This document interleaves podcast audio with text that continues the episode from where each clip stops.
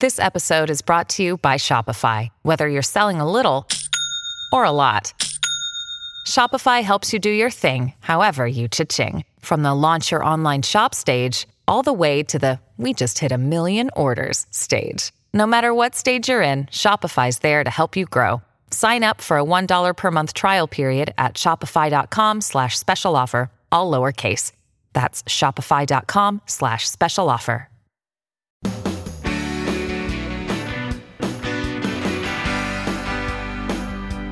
So glad you've taken time out of your day to join us here on the Clark Howard Show, where our goal is simple it is to empower you with knowledge so you can keep more of what you have. Our websites are clark.com and clarkdeals.com. And we have been through a real time with medicine lately.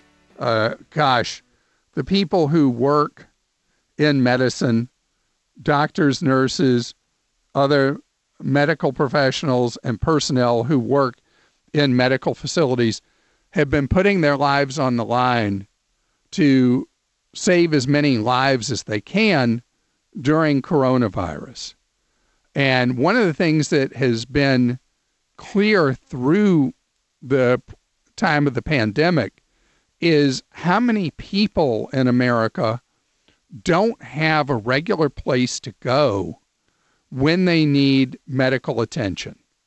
And so a lot of times those people have sought care for coronavirus much later than others, many times with terrible, terrible results, possibly loss of life as a result of the delay. And so we've got a broken equation in the United States, um, in spite of the incredible heroic efforts of so many people in medical.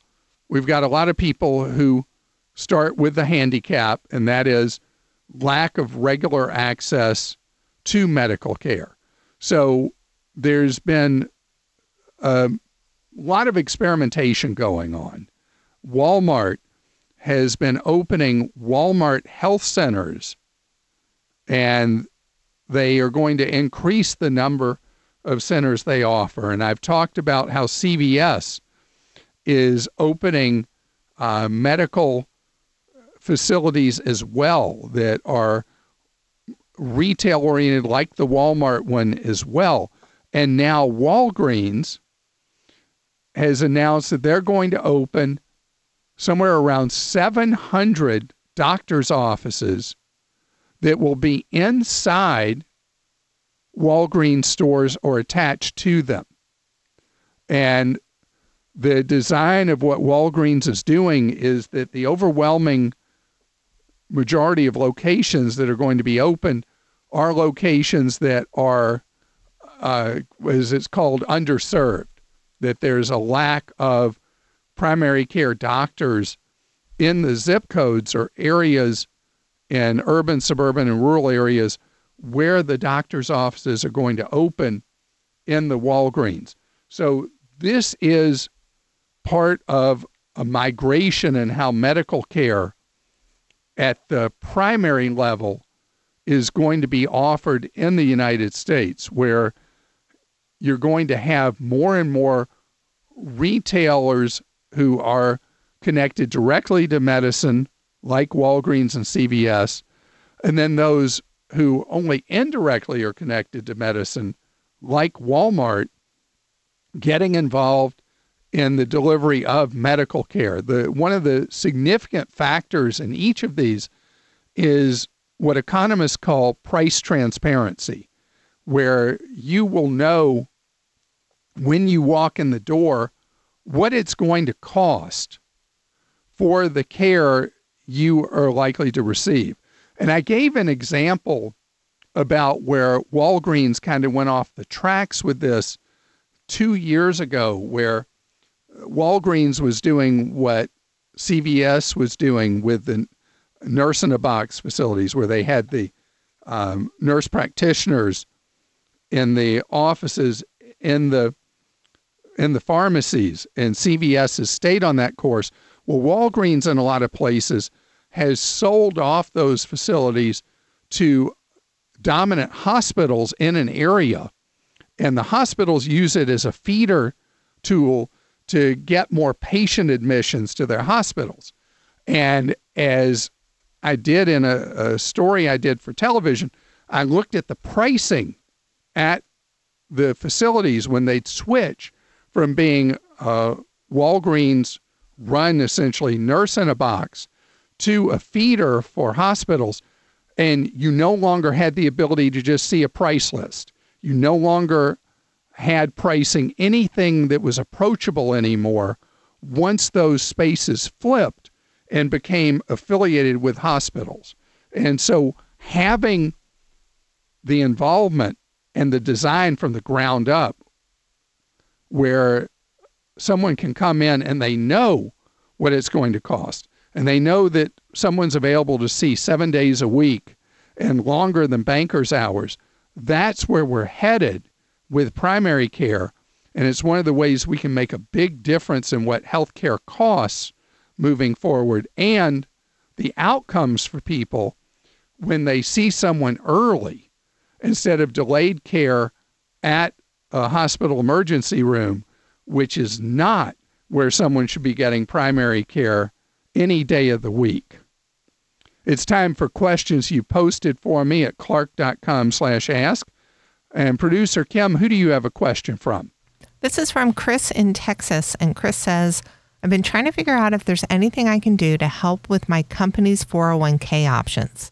The lowest funds expensed ratio is an astonishingly high 1.34%. Say what? 1.34%. I've reached wow. out to my HR and sent them an email expressing the importance of just adding a few low cost funds. I was told that they're looking into it, but because of the company's size and the amount of assets, it might not be possible. Still waiting to hear back on that. I also, on my own, reached out to Vanguard to see if they could help, but because I'm just an employee, they couldn't. Clark, is there anything I can do that maybe my HR rep isn't aware of to get those fees down? Yeah, they probably um, just lack knowledge about what's available in the marketplace. To give you a comparison, I've got 22 employees in the 401k plan that we provide, and our average expense, average for a fund is 0.12. And Kim, you said that expense ratio for the lowest was what? 1 point what? 3 4. Wow. Right. So what that means is that the employees where where you work end up with a great deal less money, maybe on the scale of maybe 40% less money down the road than they would if they were in a low cost plan. So, for you as an employee, if it's something the employer is not really interested in and they're not putting a focus on it or care about it, then what I would do if I were you, if you can't influence the process, is reduce what you contribute to the employer provided 401k. Instead, fully fund a Roth IRA on your own at one of the ultra low cost companies like the ones I have listed on my investment guide at clark.com. But uh, in a lot of cases with smaller employers, it's a lack of knowledge of what's out there rather than just being a smaller employer. Uh, uh, Joel, which is is it Wealthfront or Betterment that's now offering low cost 401k uh, plans? Uh, Betterment. Betterment is something if you want to make a suggestion to your employer as a source that would be a very affordable plan for small companies. And speaking of Joel, who do you have a question from? Clark, this one's from Mary Ann. She says, I've lived in my home for 12 years and my homeowner's insurance may go up a few dollars here and there on average. This year, 2020, I got my letter and my eyes open wide. 500 bucks more this year for the insurance. I spoke to my neighbors and the same thing seems to be happening for them. Is because of COVID 19? Should I start looking for a different company, uh, insurance company? If so, what should I look, uh, what, should, what do I need to know when I'm looking for a new insurance company? So I'm guessing no claims against homeowners. So this is like hitting you over the head with a two by four that you should shop your coverage and talk to other insurers and see what they would charge you. Something else I'd like you to look at at a time you do this and clean sheet shopping for homeowners insurance is what deductibles do you have right now for coverage? If you still have a mortgage on your home, you want to make sure you don't exceed the deductibles allowed by your mortgage company. But raising your deductibles is one of the most effective ways to lower the premium cost on your homeowner's insurance. Knowing that you don't want to make small claims anyway with homeowners, you want to reserve it for when there's a catastrophic loss. As to a general trend that suddenly homeowners' rates are skyrocketing, like you and neighbors have experienced, I haven't seen that anywhere. I've not heard of that. It could be going on and I've just missed it. There are some insurers that are raising rates on some of their insurance products, but generally more in the life insurance area because of how low interest rates are right now. But I've not heard of that with homeowners or auto. It's known as property and casualty insurance. So shopping is your most effective friend. Kim? Nancy in South Carolina says, My daughter has two federal student loans. One is at 6% and one is at 5.5%. With interest rates so low now, should she refinance them? And where would we do that? Is it even possible to refinance through the government? Because I know you, I've heard you say that federal loans are better than private loans. Yeah, so this is a tough one. You got to think this through because if you give up a federal loan, you give up the borrower protections that exist with a federal loan. But right now, because of the low interest rates that I just mentioned a second ago involving insurance companies, uh, the deals on private student loan refinances may be cheaper enough that in certain situations it's worth giving up the borrower protections of federal loans to get the much lower rate you may find on private fixed rate student loans right now. Uh, SoFi is the best known of them, SOFI. There's also others called Splash and Credible, um, as well as Discover. The credit card people are involved in student loans now. You may find in a number of others. Shop it and see what's out there in the marketplace, and you may decide to make that move. This episode is brought to you by La Quinta by Wyndham. Your work can take you all over the place, like Texas. You've never been, but it's going to be great because you're staying at La Quinta by Wyndham. Their free bright side breakfast will give you energy for the day ahead. And after, you can unwind using their free high speed Wi Fi. Tonight, La Quinta. Tomorrow, you shine. Book your stay today at lq.com. Wes is with us on the Clark Howard Show. Hello, Wes. How are you doing? I'm doing good. Wes, I understand you're selling a home, buying a home, whole bunch of transactions going on. How can I be of service to you with that? Yeah, I was just wondering um, when I purchased the new home, I didn't want to throw all the money I made off of my house I'm selling currently into the house. I was wondering if I should pay off my vehicle that I just bought a year ago and save myself a $400 payment a month. Well, that's an interesting question because if you think about it, if you take that money and you use it to kill off your vehicle payment, what you're doing is you're then borrowing that money against the new house and stretching the payments out on it over 30 years versus how many years of payments are left on the truck or car or, I'm sorry I I said truck vehicle. Yeah it's, it's a truck 4 years four years. So you're taking four year borrowing and turning it into 30 year borrowing. Do you yeah. know what I mean? Because if you don't have the money to put into the new home, you're borrowing that share, that additional amount. And then with a 30 year loan, you're going to be paying interest on essentially, if you think of it in a crazy sort of way, you're paying interest on the truck for the next 30 years instead of paying it for four years. Yes, and the interest rate on the truck is four percent, where the house is going to be two point seven. But my thought but was even even if the house is two point seven, you're still borrowing that money, the truck money, for thirty years instead of four. All right, now would it make better sense that I'm spending it an extra forty dollars a month over 30 years, than 400 a month for the next four years. But I might use that money towards putting principal on the house throughout the years. I hate to tell you, no.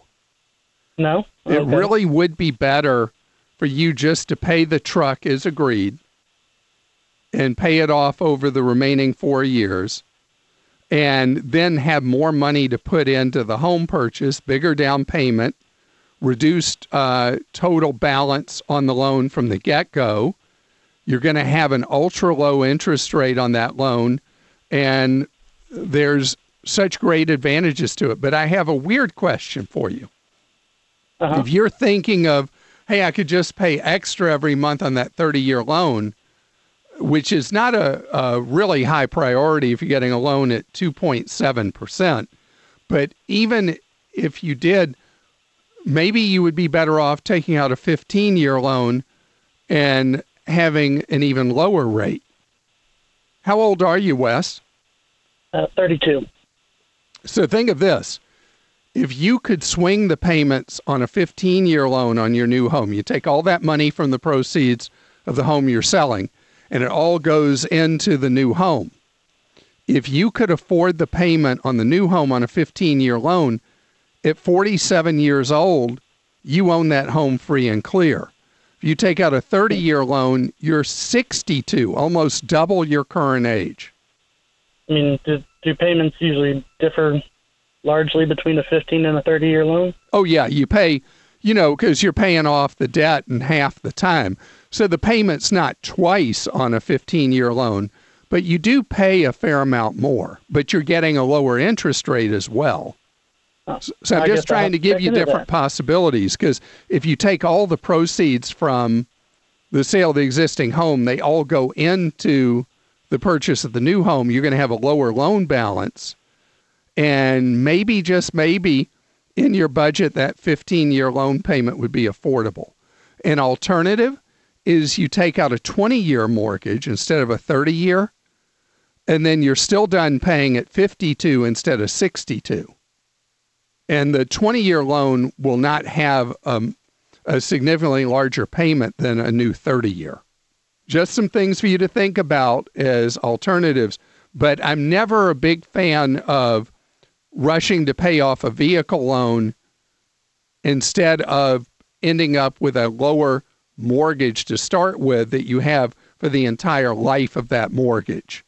If you're struggling to lose weight, you've probably heard about weight loss medications like Wegovy or Zepbound, and you might be wondering if they're right for you. Meet PlushCare, a leading telehealth provider with doctors who are there for you day and night to partner with you in your weight loss journey. If you qualify, they can safely prescribe you medication from the comfort of your own home. To get started, visit plushcare.com slash weight loss. That's plushcare.com slash weight loss. plushcare.com slash weight loss. Welcome to the Clark Howard Show, where it's all about you learning ways to save more and spend less. And don't let anyone ever rip you off. Our websites are clark.com and clarkdeals.com. So we talked about something back in May, and that was shocking statistics about how much people who have stayed employed through the disruptions of coronavirus have reduced their personal spending. And as people move above the average income in the United States who've stayed employed, they really never knew how much of what they spent money on every month was discretionary. In other words, a choice instead of a have to.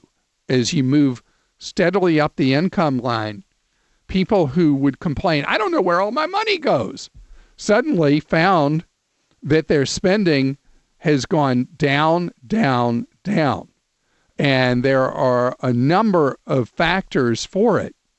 But the uh, typical spending that people are doing on things running out and about is down by uh, Federal Reserve measurements that I've seen from various reports by a third to as much as 40%. And who knew that so much of spending that we do beyond people who are just trying to get by. I'm I'm not talking about that. I'm talking about for people who have a steady paycheck and again are above the average income in the United States have found that hey, they're not spending the money they were spending on stuff. They're not spending the money on clothing. They're obviously not spending money overwhelmingly on travel. Um, eating out's been a huge one. The more you move up the income ladder, the less people have been eating out. And eating at home is generally so much cheaper than eating out that people have found a lot more money in their pockets. I was, um, I walk every day and I was talking with a doctor who I passed by. And he said he can't believe how his credit card bills have vanished. He said, I'm not spending any money at all. And that has been the experience of so many people, but it's not just people talking. New data from the Federal Reserve just released finds that the amount of debt on credit cards has collapsed in the last five months. That the amount of, of overall indebtedness on credit cards has dropped below a trillion dollars and down by a substantial amount over just a few months. And so we always wonder, and let's drill this down to each of us as individuals. We always wonder is there room in our budgets to build more money for retirement, to build more money in an emergency account, to reduce the amount of debt we have in our lives? And the answer is unless you are living truly paycheck to paycheck, there is room to meet goals. There is room to reduce debt. And this is something that I want you to take a good lesson out of a really tough time in America.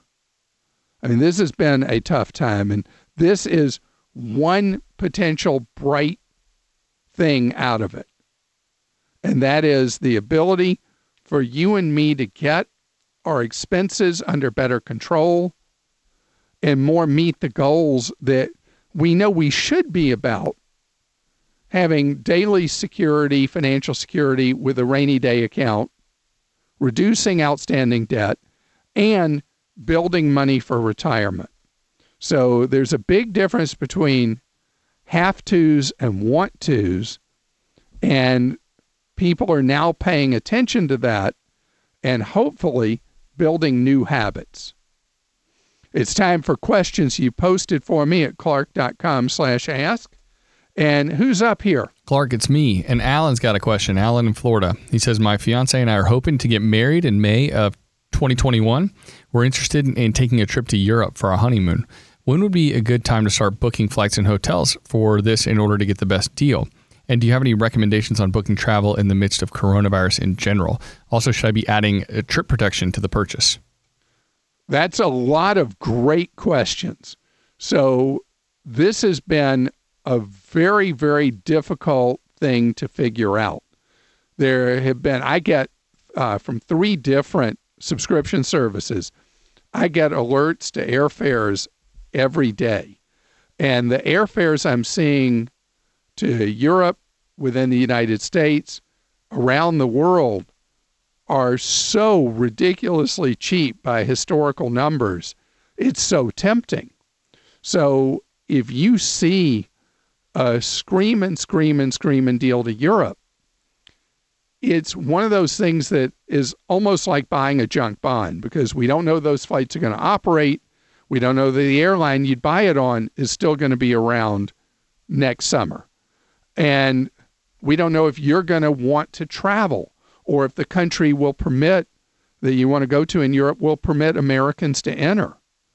And these are all so many unknowns. Most trip insurance will not cover you for many of the circumstances that might lead you to cancel your trip. So here's a general guideline I'll give you, and this applies beyond what you're considering for next summer, but for any travel that someone's booking for many months into the future.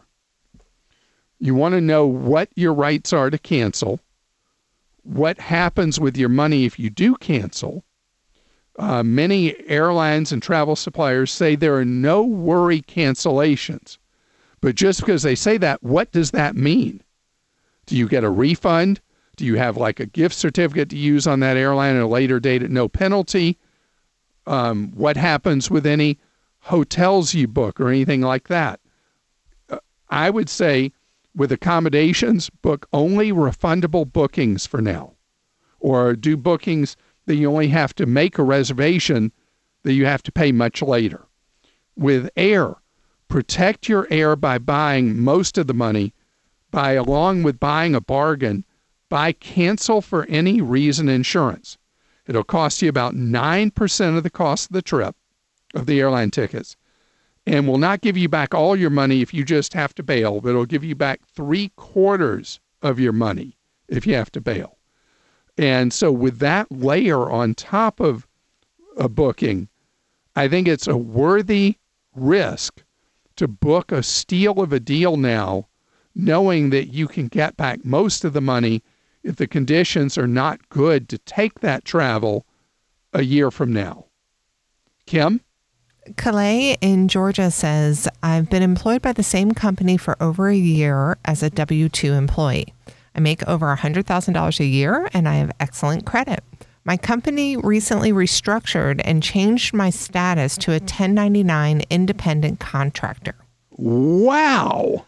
While I don't have the same benefits as I did as a W 2 employee, I will make more money with this structure. The problem is, my husband and I recently applied for a mortgage, and now we're being told that since I've switched to 1099, I no longer qualify for the mortgage. Right. Does this make any sense? And also, what other options would I have now aside from finding a cosigner?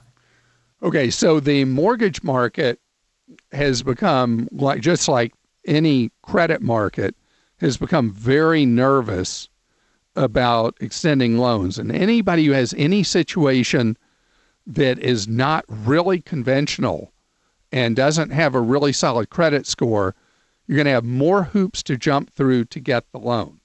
So um, when you were self employed, which you are now as a 1099, you are a non employee. And for many mortgage lenders, that automatically will kick you out of their system and they will not make you a loan. This is a case where you want to go to a mortgage broker and get the help of a mortgage broker who is very experienced, will know the market, and know which lenders will make a loan to you as a 1099 non employee or self employed individual. And you'll meet their criteria, but not the criteria used by the lender in particular you've gone to you will likely pay, um, gosh, I'm thinking lately, I think you'll pay about three eighths of a point higher with a lender that will take you as a 1099 instead of a W 2 person. But again, this will vary from lender to lender, and it's going to be ultra important for you to shop the market. You might also try credit unions in your area who may well be willing to make a loan to you because many credit unions keep loans in what's known as in portfolio on their own books and will be willing to make a loan to you that a traditional bank will not be willing to make. So you have more work in front of you with your former employer's reorganization casting you off as essentially an independent contractor. Joel? Clark Gregg in California says, I'd like your opinion on pet medical insurance. I have two household cats that are each about 13 years old, and it appears that they are beginning to experience some health issues. I will save you from the particulars, but I'd appreciate your input on whether or not pet insurance makes sense. Is it worth obtaining? And do you have any places to go to shop for it that, that you can think of? What I recommend with pet insurance is that you talk to the vet that you use and find out which policies they experience as having the best payment records, particularly with an older pet.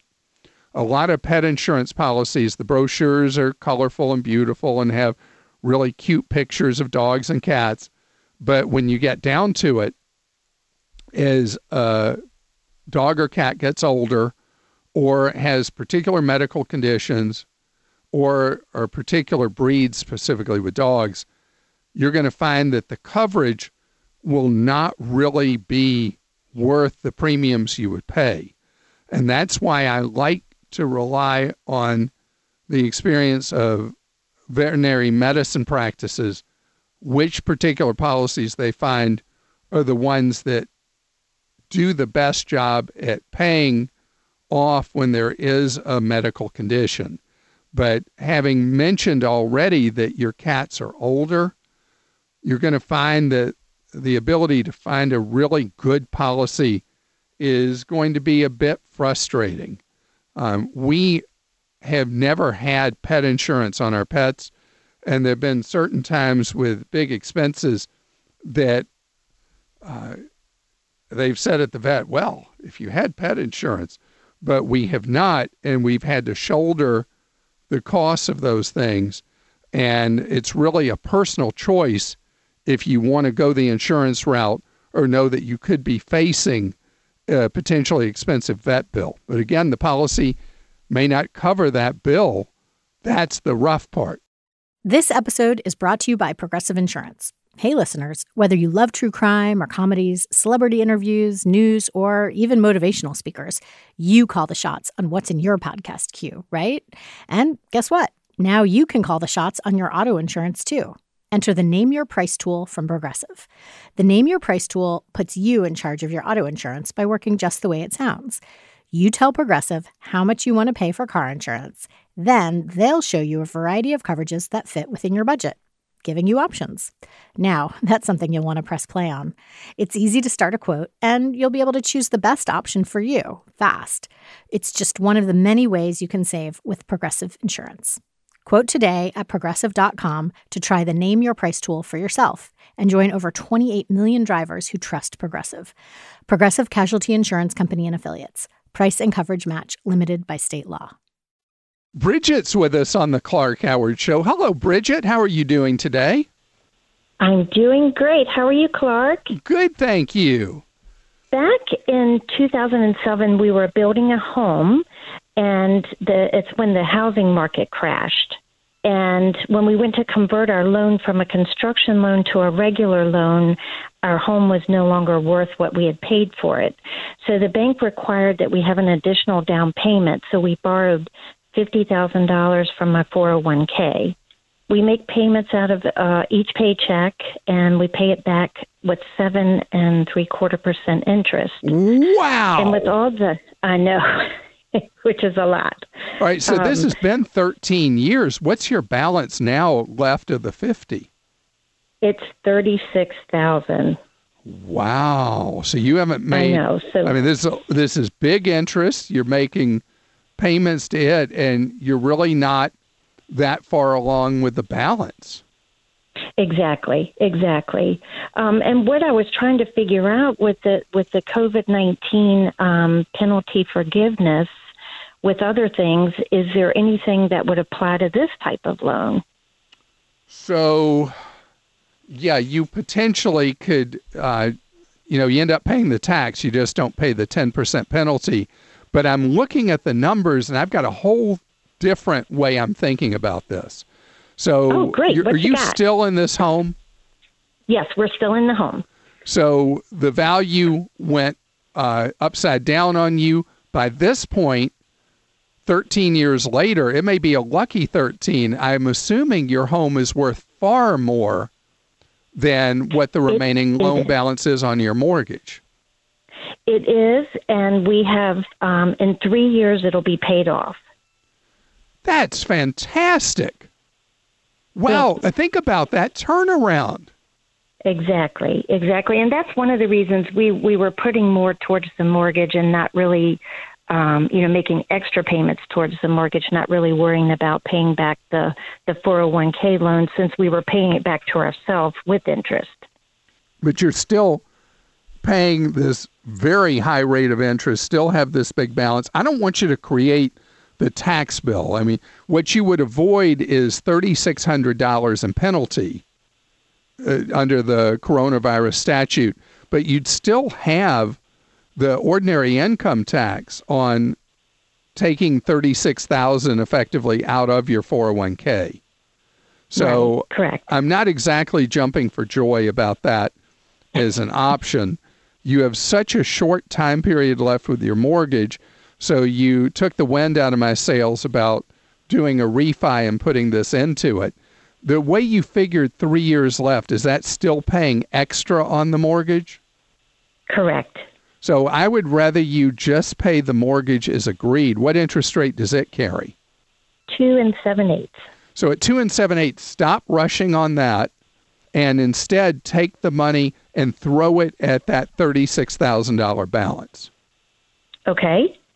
and get that paid off. I mean, you're so aggressive with paying down debt that there's no reason for you to create a tax burden for yourself and remove money out of your life that can be used for your retirement years by doing a premature withdrawal from your 401k.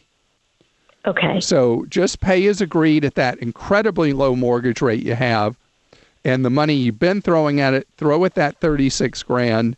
And then when you finish paying off the mortgage eventually, if there's any balance left still on the 401k loan, then whatever you were paying as you're agreed to on the mortgage, throw it at the whatever will remain of that 401k loan. So no upside in this case to using the penalty free withdrawal from a 401k. You're listening to The Clark Howard Show. Thanks for joining us today. The Clark Howard Show is produced by Kim Drobes, Joel Larsgaard, Deborah Reese, and Jim Ayers. And remember, 24 hours a day, we're there to serve you at clark.com and clarkdeals.com.